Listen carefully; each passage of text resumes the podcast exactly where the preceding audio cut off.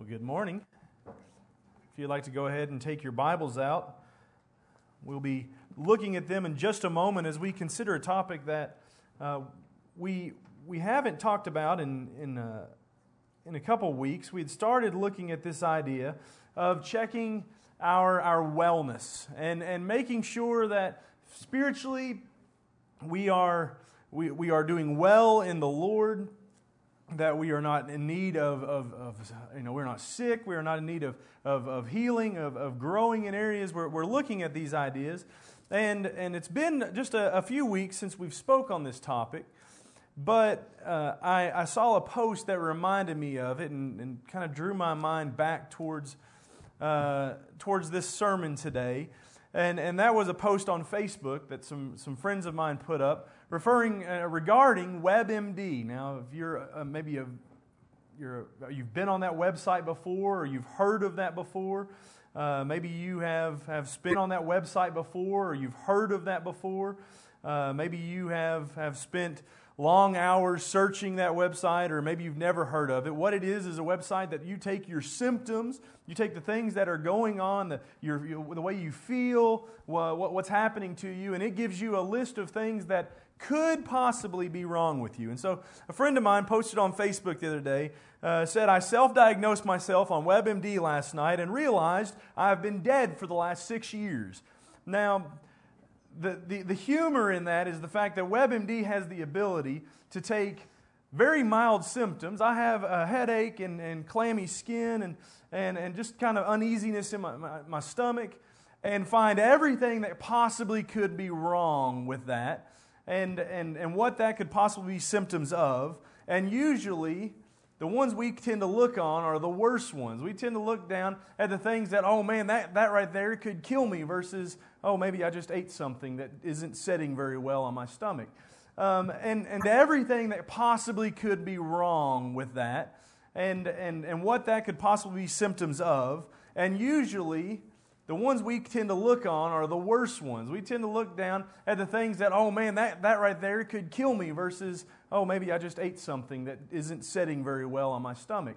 Um, and, and so I think the reason that, that we do this is because we hold to such a high regard our physical health. Uh, whenever we, we look at our physical bodies and, and something isn't quite right, that makes us nervous, that makes us concerned.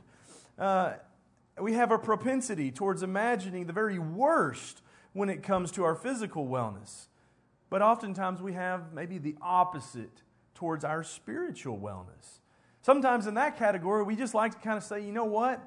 I'm fit as a fiddle over here. I, everything is going good. I'm, I'm, I'm healthy. I'm well. I don't need to, to, to worry about these things. But when given the eternal consequences of our spiritual wellness, these things, examining our spiritual wellness, what we have been asking is how well are we serving God?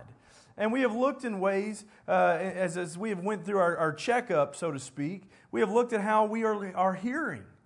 Whenever Jesus uh, sp- spoke often and said, have, have you not heard? How well do we hear God when He speaks to us through His Word? That would include how well are we reading? The word that is recorded for us? What about our speech? How well are we talking? Does our speech reflect the, the, that we are the oracles of God? Is it filled with grace? And what about our prayer life? How well are we praying? We continue that look today with how well are we singing?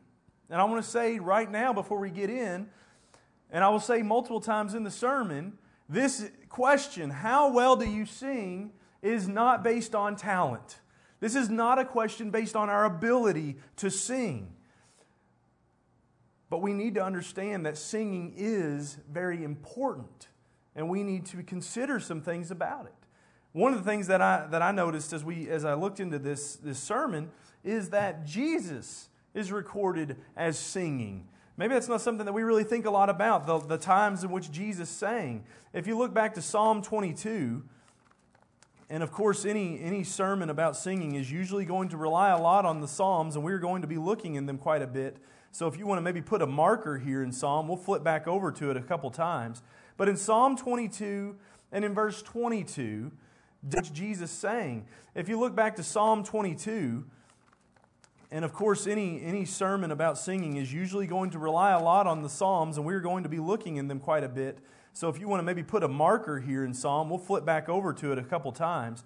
But in Psalm 22 and in verse 22, David is the author of this psalm. He says, I will declare your name to my brethren. In the midst of the assembly, I will praise you.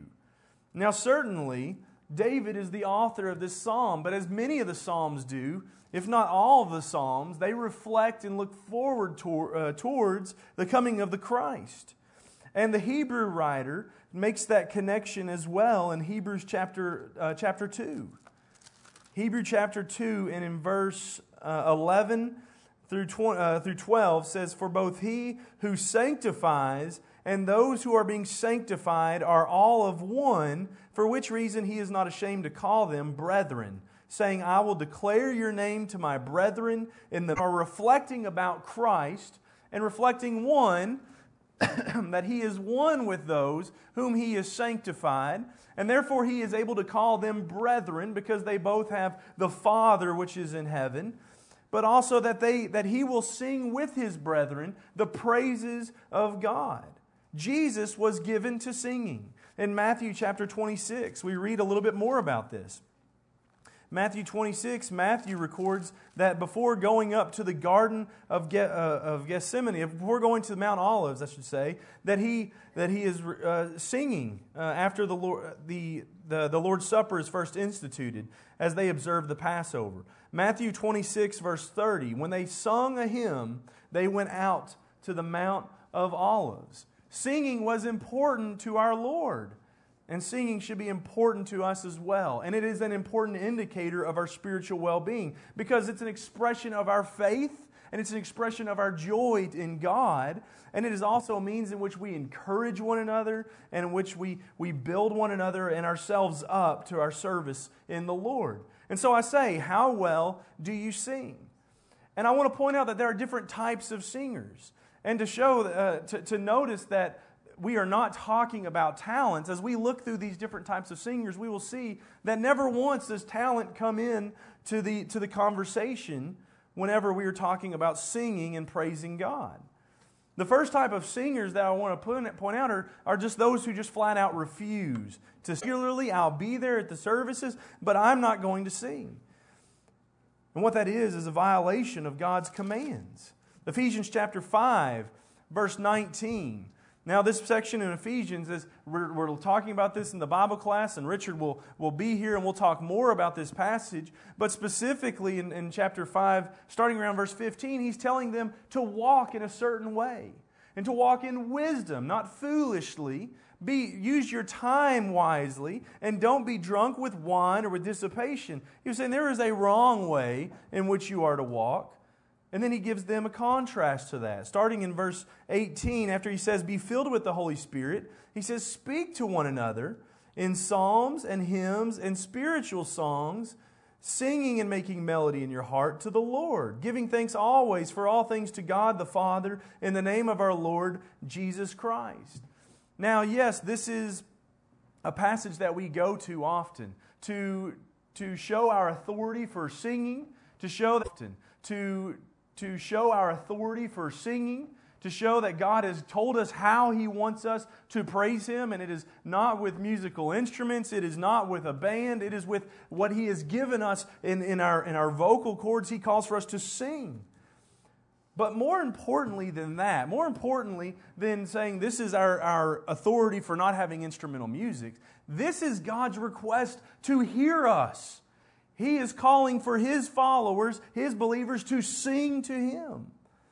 In Colossians chapter 3, verse 16, a passage that is uh, oftentimes used as a sister passage to this one, it says, Let the word of Christ dwell in you richly in all wisdom, teaching and admonishing one another in psalms and hymns and spiritual songs, singing with grace in your hearts to the Lord. Even over in James chapter 5, James chapter 5, one other passage that maybe we don't always pull into this whenever we were talking about singing. James chapter 5, verse 13, he says, Is anyone among you suffering? James chapter 5, one other passage that maybe we don't always pull into this whenever we were talking about singing. James chapter 5, verse 13, he says, Is anyone among you suffering? Let him pray. Is anyone among you cheerful? Let him sing psalms. Christians over and over and over again are called to be singing. And so to not sing is simply not an option given to us by God. But that leads to the second type of singers we want to look at. There are those who sing uh, begrudgingly. They sing because they feel this is my duty, this is my obligation. I sing because I have to. God tells me to sing, and so I have to sing. And singing, we recognize, is giving praise. Giving praise to God, giving words of edification to your brethren. And so, oblig- obligatory singing is, as with any type of giving, something that's not pleasing to God. When we give because, because we have to, when we give because what is what's commanded of us, and I'm not going to like it, but I'm going to do it, well, that's not what God's looking for in givers. Turn back over to 2 Corinthians. 2 Corinthians chapter 9, and in verse 7. We read here about the, the, the collection that was taking place for the, the needy saints and, and Paul was talking about the ways in which they were to give. And in verse 7, he says, Let each one give as he purposes in his heart, not grudgingly. excuse me, not grudgingly or out of necessity, for God loves a cheerful giver. Now, yes, unbegrudgingly. We need to give our time cheerfully. Whenever we give of our, our time spent in prayer, time spent in serving others, whatever that be, we need to do it with a, a cheerful heart. And giving praises in song is no different. If we give praises in song because we have to and it's begrudgingly, we might as well not sing at all because we're not offering up anything better than what those who refuse to sing. But then you have those who half heartedly sing. They sing uh, words with their mouth, but their hearts are not in it. Now, I think it's very possible for us to, to look at this type of worship and, and miss the point a little bit in, in what is being said when we hear someone that says they're not singing with their heart. Because Jesus talks about that type of worship and he calls it hypocritical back in Matthew chapter 15. We'll look at that in just a moment. Matthew 15, verses 7 and 8. But whenever you hear someone say, well, that person is singing with all their heart, usually, usually what we're saying is that that person is giving it everything they have. They're, they are singing from the bottom of their belly. They're, they're uh, I, th- I, think they call it diaph. Well, I'm not even going to try. I'm going to mess the word. Diaphragmatic singing, maybe. But, but they, they are singing with everything they have, and that's not singing with your heart we need to understand that that's different than singing with a full heart. Look over in Matthew chapter 15, Matthew chapter 15, verses 7 through 8.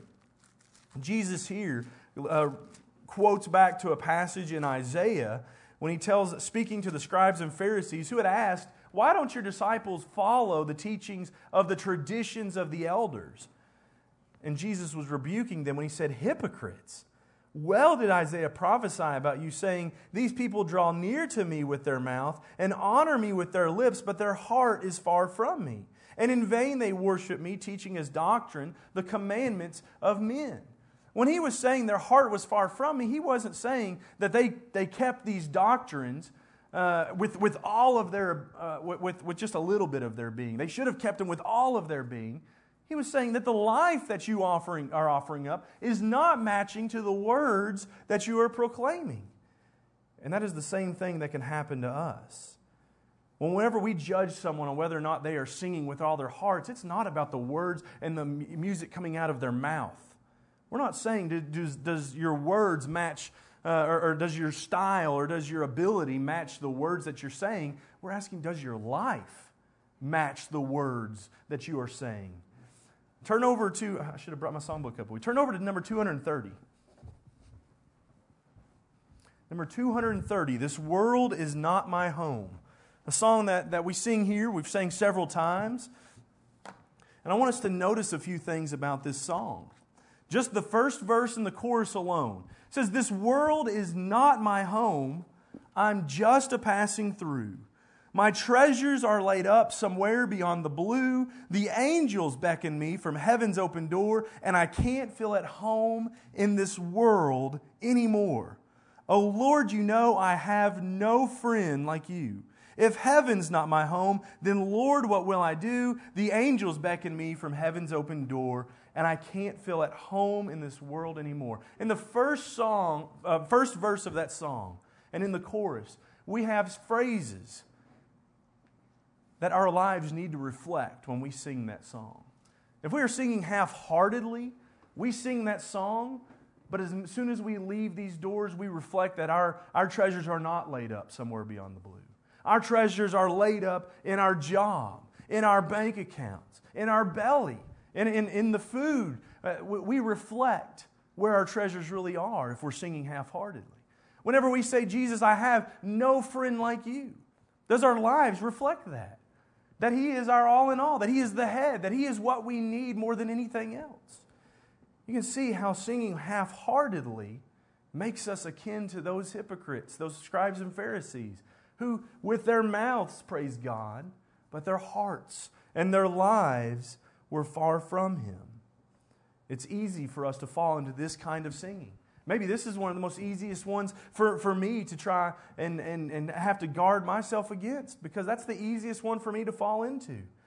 Not recognizing that the words that we sing are commitments from our hearts to God and to one another.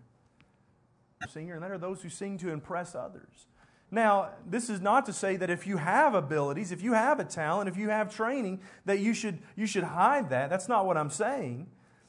But like praying, if we sing to receive praise from others, then we are not singing to praise God. Look over Matthew chapter 6. Jesus spoke about praying here. He said, When you pray, you shall not be like the hypocrites, for they love to pray standing in the synagogues and on the corner of the streets they, have, they may be seen by men, that they may be seen by men. Assuredly, I say to you, they have their reward. If the praise we are looking for in our singing is from men, is from the congregation, if that's, the, if that's what we are seeking, then we have, we have gained our reward. How much higher a reward to come from God? That He has heard our sacrifice of praise and that He was pleased. We need to consider that. Whether we be talented and trained or whether we have, uh, even, even have no ability, the focus of our singing needs to be on pleasing God and not on pleasing man.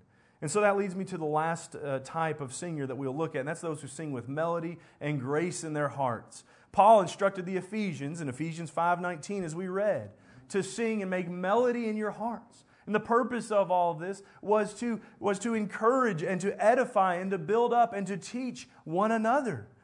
Colossians 3:16, he also instructed the Colossians the same way, sing with grace in our hearts and with thanksgiving, so that we might all be able to dwell or let the word of Christ dwell in us. And we were building one another up towards that point. But the most important reason to sing is found in passages like Psalm 95.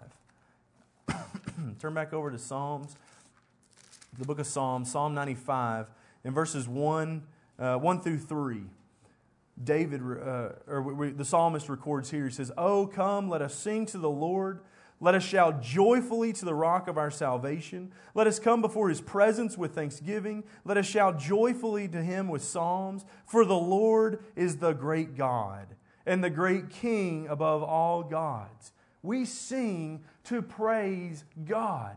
He is the primary audience to our singing. He is the one whose ears we are trying to reach with our, with our songs of praise because He is higher than anything else on this earth.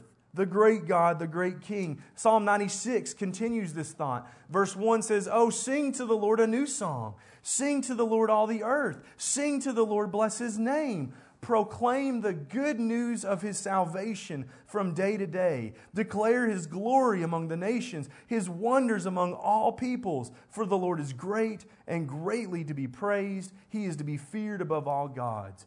Tell you what, if you're ever curious or have someone saying, is there a difference? That Old Testament, that's something completely different. That's nothing like the New Testament. You can go to Psalm 96 because that is the gospel in a nutshell. Praise God amongst the nations, praise God amongst the people. Tell the world of his greatness. Why? Verse uh, 2 because we are to proclaim the good news of his salvation. I think, I think Romans completely ripped that off of, of, of the psalmist there in Romans 1, uh, verse 17. The good news of the salvation, the gospel, is God's power to save. This is the way that we are to sing. These are the kind of sing difference. That Old Testament, that's something completely different. That's nothing like the New Testament. You can go to Psalm 96 because that is the gospel in a nutshell. Praise God amongst the nations, praise God amongst the people. Tell the world of his greatness. Why? Verse uh, 2 because we are to proclaim the good news of his salvation. I think, I think Romans completely ripped that off of, of, of the psalmist there in Romans 1, uh, verse 17. The good news of the salvation, the gospel, is God's power to save. This is the way that we are to sing. These are the kind of singers that we need to be striving to be. Those who, who sing with grace and melody in their hearts. Those who sing to praise God. Those who sing to be built up by their brethren and to build up their brethren. But why?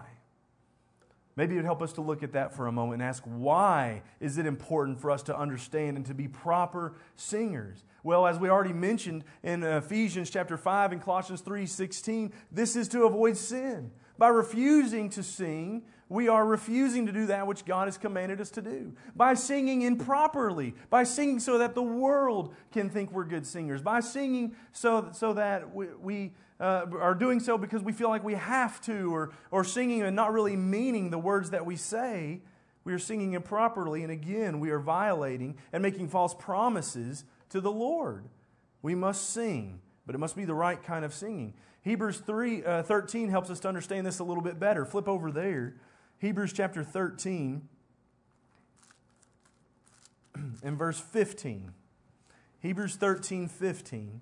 The Hebrew writer says here, Therefore, by him, let us continually offer the sacrifice of praise to God, that is, the fruit of our lips giving thanks to his name. The fruit of our lips, the words that we, that we say and sing and pray, these are sacrifices that we make to God. Now, that word sacrifice needs to draw our minds back to the Old Testament needs to draw our minds back to the way in which the children of Israel and, and the, the patriarchs before them worshiped and praised God through the sacrificing of animals. And what we need to recognize is that it's possible to do that incorrectly. Cain offered up an unacceptable sacrifice. The, the, the children of Aaron, Nadab and Abihu, offered up unacceptable sacrifices in the, in the strange fire that they offered to the Lord. Malachi goes on to tell us uh, if, if those instances weren't enough to show us that God is not pleased by unacceptable sacrifices, turn over to Malachi, the last book of the Old Testament, Malachi chapter 1, and read God's own thoughts on unacceptable sacrifices. He uses such strange, uh, such strong language, I should say, in, in these passages. He says in verse 6 A son honors his father, and a servant his master. If then I am the father, where is my honor?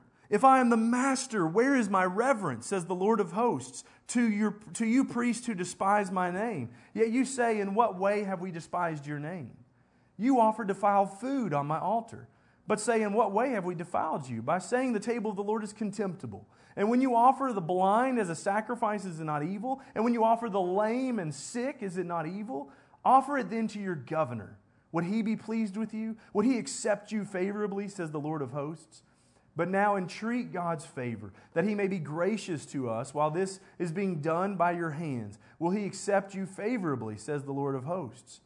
Who is there even among you who would shut the doors so that you would not kindle fire on my altar in vain. I have no pleasure in you, says the Lord of hosts, nor will I accept an offering from your hands. For from the rising of the sun even to its going down, my name shall be great among the Gentiles. In every place incense shall be offered to my name, and a pure offering for my name shall be great among the nations, says the Lord of hosts. But you profane it, in that you say the table of the Lord is defiled, and its fruit, its food is contemptible. And you also say, Oh, what a weariness, and you sneer at it, says the Lord of hosts and you bring the stolen, the lame, and the sick. Thus you bring an offering. Should I accept this from your hand? says the Lord. But cursed be the deceiver who has in his flock a male and takes a vow but sacrifices to the Lord what is blemished. For I am a great king, says the Lord of hosts, and my name is to be feared among the nations.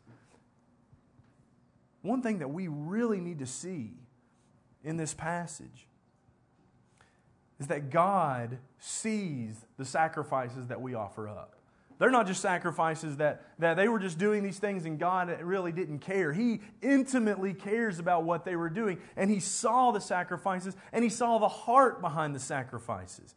That was required. They had to have a heart of, of, of wanting to do this. That's why in verse, in, in, in verse 12, uh, I should say verse 13, he says, You say, Oh, what a weariness, and you sneer at it. They didn't even really want to be doing the things they were doing, and this displeased God. And they were offering up the lame and the blind. They weren't offering up the best, and this displeased God. And he even goes as far to say in verse, in verse 10, Which one of you is going to shut the doors? He's speaking about the temple. Who is going to close up the temple so that these terrible sacrifices aren't even made anymore? That is more pleasing to me than the pitiful sacrifices that they were offering up. And what we need to see by that is that God still views our praise today as a sacrifice. And it is possible to offer up sacrifices that are unacceptable. That's why it's important to understand proper singing. Because, first and foremost, our sacrifices go to God, to praise God, the great King, and whose name is to be feared. But secondly, or thirdly, I should say, it's to encourage one another. Ephesians 5 and Colossians 3 made this clear. We speak not only to God, but to one another. We teach one another. We admonish one another. And so we need to consider whether our singing affects one another in a positive way or in a negative way. If I refuse to sing, am I really affecting you in a positive way? Am I helping you to be, to be taught? And in seeing this thing in, in this way, and seeing that we avoid our personal sin, we avoid offering things unacceptable to God, and we, we avoid discouraging one another,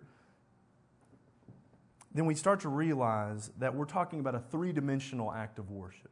We're talking about an act of worship that goes up to God. We're talking about an act of worship that goes inwardly to build us up, and an act of worship that goes outwardly to edify the congregation, the family that is around us. And when we start to maybe view it in that way, it's hard not to see that this is something that deserves my attention. This is something that deserves my time and my thought. And so, what are some ways that I can better sing? And one more time, not talking about talent. What are some ways that I can sing to be pleasing to God? What are some ways that I can sing to avoid sin in my life? And what are some ways I can sing to build up those who are around me? The first one is we need to involve our minds in our singing. Turn over to 1 Corinthians 14. 1 Corinthians 14 and verse 15. There, Paul tells us to, to sing with understanding. He says, What is the conclusion then? I will pray with the Spirit, and I will also pray with the understanding. I will sing with the Spirit, and I'll also sing with the understanding. It's important for us to understand that it is the words that we sing that are important, not the music. The words should be our primary focus of our singing. Whenever we are song leaders and we prepare our songs, we need to make sure that we, we look at the songs and go, let's make sure that these words are appropriate for what we are about to do. As we partake of the Lord's Supper, maybe it would be more appropriate to sing songs that are focused on the promises of Christ's return, the, the death of Christ on the cross, the, the importance of the fellowship that we have with one another with Christ, as opposed to uh, the songs of invitation that we sometimes sing to, to invite people to come to Him. And maybe to flip the script, it's vice versa. It's important for us to sing songs uh, fitted to the situation. So, as song leaders, we need to have a mind of it. But as singers, we need to use our minds as well. As we sing these words, am I going to live these words? Am I going to walk by these words? To make sure that we are singing with our hearts, making commitments to one another and to God. We must be careful that we don't slip into the idea of, of simply singing for enjoyment of singing. Not to say that, it's, that we can't enjoy our singing but that the primary focus is not just to have a good time. The primary focus is to praise God. The primary focus is to build up one another. We need to give careful attention, uh, attention and use our minds whenever we are, we are singing. We also need to, this I think goes without saying, but we'll say it, use our voice. That is an important part of singing is our, our voice, our mouths, and our lips. The psalmist again writes, go back over to Psalms, Psalm 63, verse 5. He writes about the joy of singing, that it is a joy not to, not to his heart, but a joy to his, to his lips. Psalm 63, verse 5 My soul shall be satisfied with marrow and fatness, and my mouth shall praise you with joyful lips. Psalm 71, verse 23. My lips shall greatly rejoice when I sing to you, and my soul, which you have redeemed. Singing out with joy as we sing these songs, that, that we, are, we are pleased and we are happy to, to be able to have the opportunity to sacrifice to God in this way, to sing these praises to Him, is one way in which we can help ourselves to sing better, to sing more pleasing to God, to sing to, to be able to help those around us. Uh, we look back to, to the fact that we are singing to God. And certainly God deserves the very best that our voices have to offer, but so do our family the family that is around us. They deserve us to give our best to that. And when we sing with joy and when we sing in such a way that it is clear, we enunciate our words rather than maybe just kind of mumbling through a song. We sing so that our brethren can hear our love for God and that God can hear our love for Him, as He certainly judges from our hearts and our brethren hear from our mouths. These are things that, that we can do to help. Another thing is to sit near others. When you sit near those who love to sing, it makes it easier for you to love to sing. When you sit near someone who just, uh, as we mentioned before, someone who just flat out refuses to sing, and you're singing by yourself, it makes it a little bit hard to really en- enjoy this and really sing your greatest. But when you're gathered together with those who just love singing, love praising God, it's, not, it's hard not to get swept up in that, to be swept up in, in, in the, the feeling of, of praising God together. Singing is more enjoyable whenever we do that with, with, with one another rather than when we are spread out, when we are sitting alone. Oftentimes, those things discourage us from singing as we might have done otherwise. We are oftentimes more uplifted, more edified by sitting together. This, this afternoon, this afternoon, you will sit together as we, as we uh, on every third Sunday of the month, we have a singing service. And we'll all typically sit on one side of the building and we'll scrunch together instead of being spread out all over. And, and it's hard not to notice on those Sundays that, that that singing feels a little better, sounds a little better, because we are close to one another and we are enjoying one another's fellowship and singing. And I hate to break it to you, but that's not, that's not, doesn't have to just be reserved to the third Sunday afternoon. There's no reason we can't feel that way every Sunday, every Sunday morning, every Sunday afternoon, every Wednesday night. We have many gaps in our, in our pews tonight or this morning. We have many gaps here. We could all move to the front. We could all pick one side or, or pick both sides and try to fill up every pew so that there's no space and leave the back pews for visitors.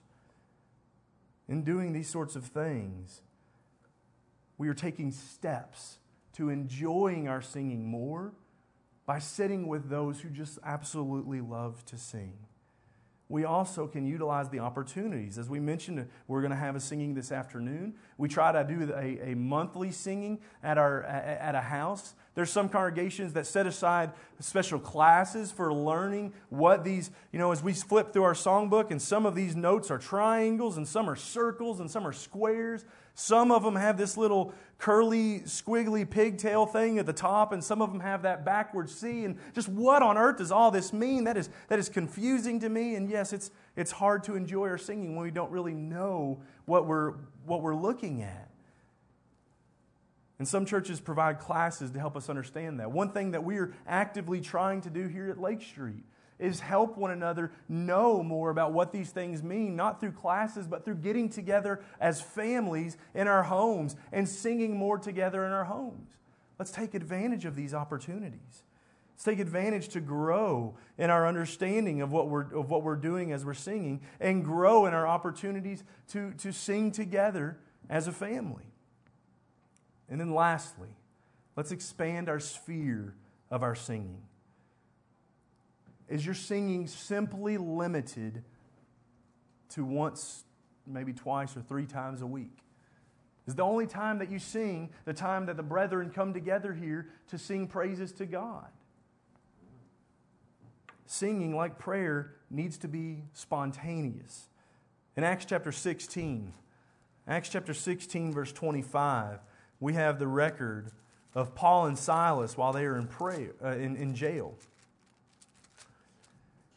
It says at midnight, Paul and Silas were praying and singing hymns to God, and the prisoners were listening to them.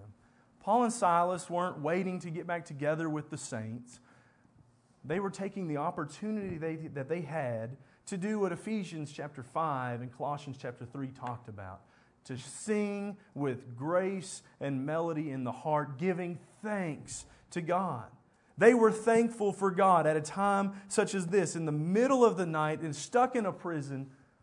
They were thankful to God. They were singing praises to Him. That's another thing that those passages help us to understand. Is not just that God instructs us to pray to Him in the congregation, in the church, in the worship assembly. God wants us to have a song on our hearts to Him all the time. We are to be thankful for Him all the time and ready to offer up our praise to Him. So maybe as you travel to work, sing. As you meditate and pray, sing. Whenever things are going well and when things are going bad, sing. Increase the, the opportunities that we have to sing to God whenever we are together and whenever we are alone in our private time, offering up praise to Him. These are ways, these are steps towards singing better, towards singing more pleasing to God, towards singing more edifying to your brethren, and towards singing in ways that will build you up yourself more. In fact, when we look back one more time to the Psalms, we will find over and over again a man who is described as a man after God's own heart and who writes, uh, David writes in Psalm 13 and in verse 6. He says, I will sing to the Lord because he has dealt bountifully to me. In Psalm 57, verse 9, he says, I will praise you, O Lord, among the peoples. I will sing to you among the nations. And then in Psalm 104, Psalm 104 and verse 33, he says, I will sing to the Lord as long as I live. I will sing praise to my God while I have my being. And he called upon others to sing praises both to, in, in public and in private. Psalm 149, verse 1, he says, To praise the Lord, sing to the Lord a new song and to praise him in the assembly of the saints. And in 149, verse 5, says, Let the saints be joyful in glory. Let them sing aloud on their beds. We are followers of the Son of David. We are followers of Jesus. Should we love to sing praises to God? Well, should we love to sing spiritual songs any less than Him? How well we sing spiritually speaking, how well we sing is a powerful indicator to our spiritual wellness. We have a reason to sing. He has saved us, He has redeemed us from sin. The thought, when understood, even the hardest of heart, when it understands that, that thought, that He has died so that we can be free from that which, which held us in bondage and we had no hope of escaping, it has no excuse not to be moved to words of praise for our great God. This morning, if you would like to understand the reason that we love to sing to our God, it is because we have been saved through His Son, Jesus Christ, and He can save you too. His gospel, as we read and as we talked about in Romans 1, is the power of God to salvation for everyone who believes. That is what we are to proclaim, that is what we are to sing to the world. This morning, do you believe that Jesus truly is the Son of God? Do you believe that He came to this world to die on the cross, not for His sins, but for the sins that this world committed? And do you believe that enough to confess with your words that He is now King and Lord, and to confess with your life, with your actions and your deeds, that He is your Lord? Are you willing to be baptized? Submit to Him in obedience, to be forgiven of your sins? And are you willing to be steadfast? There is not a better time than now to take advantage of the, of the salvation that He offers. And having done so, you will understand, you will desire to sing. And it begins with a step. As we, I, I encourage you to take that step as we come forward right now, as we stand and as we sing.